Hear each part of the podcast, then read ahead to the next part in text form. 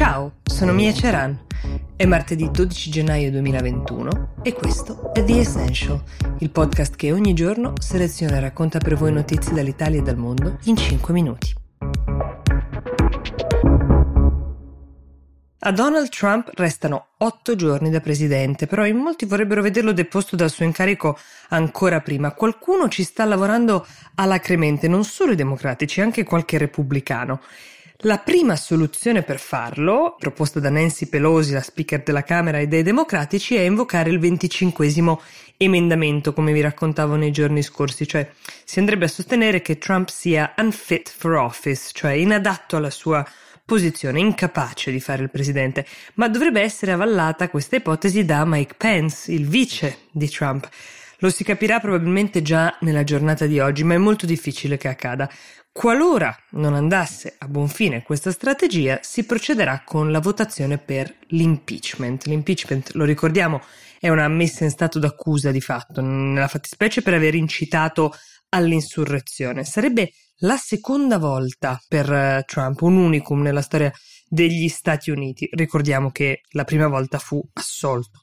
I voti alla Camera ci sono, il vero tema sono i voti al Senato. Perché parte l'impeachment, anche un nutrito numero di repubblicani dovrebbe votare a favore di questa mozione.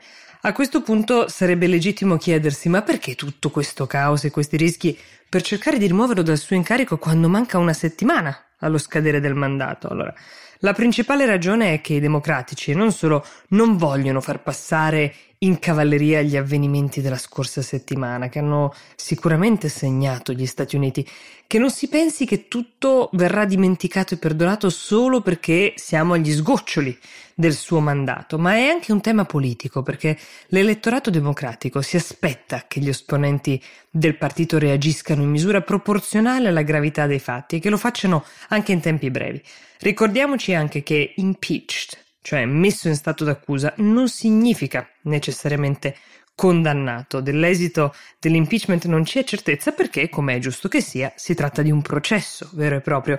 Ad esempio, come vi dicevo prima, dal primo impeachment Trump è stato assolto. Era esattamente un anno fa e il tema era lo scandalo dell'Ucraina.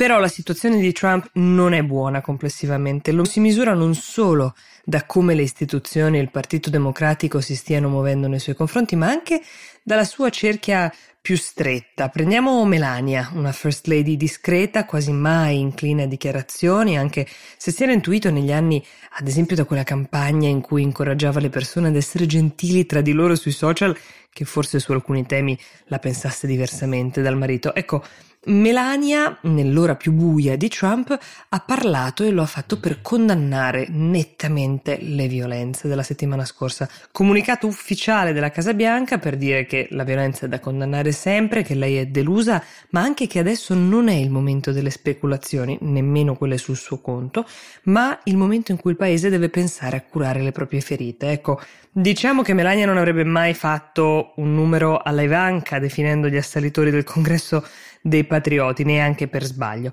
Diciamo anche che scegliere di parlare in un momento in cui il marito è sotto così tanta pressione ha un peso. E poi ci sono altri sintomi che possiamo collezionare di ora in ora. È importante anche questa notizia qui, l'Associazione Americana dei Professionisti di Golf, la PGA, che ogni anno ormai da diversi anni disputa il suo campionato più importante sui campi del New Jersey di proprietà di Donald Trump, ha fatto sapere che è chiaro che tenere il campionato su questi terreni sarebbe dannoso per la reputazione e per il brand della PGA. Ecco, così hanno fatto sapere eh, che rescinderanno il contratto con il presidente.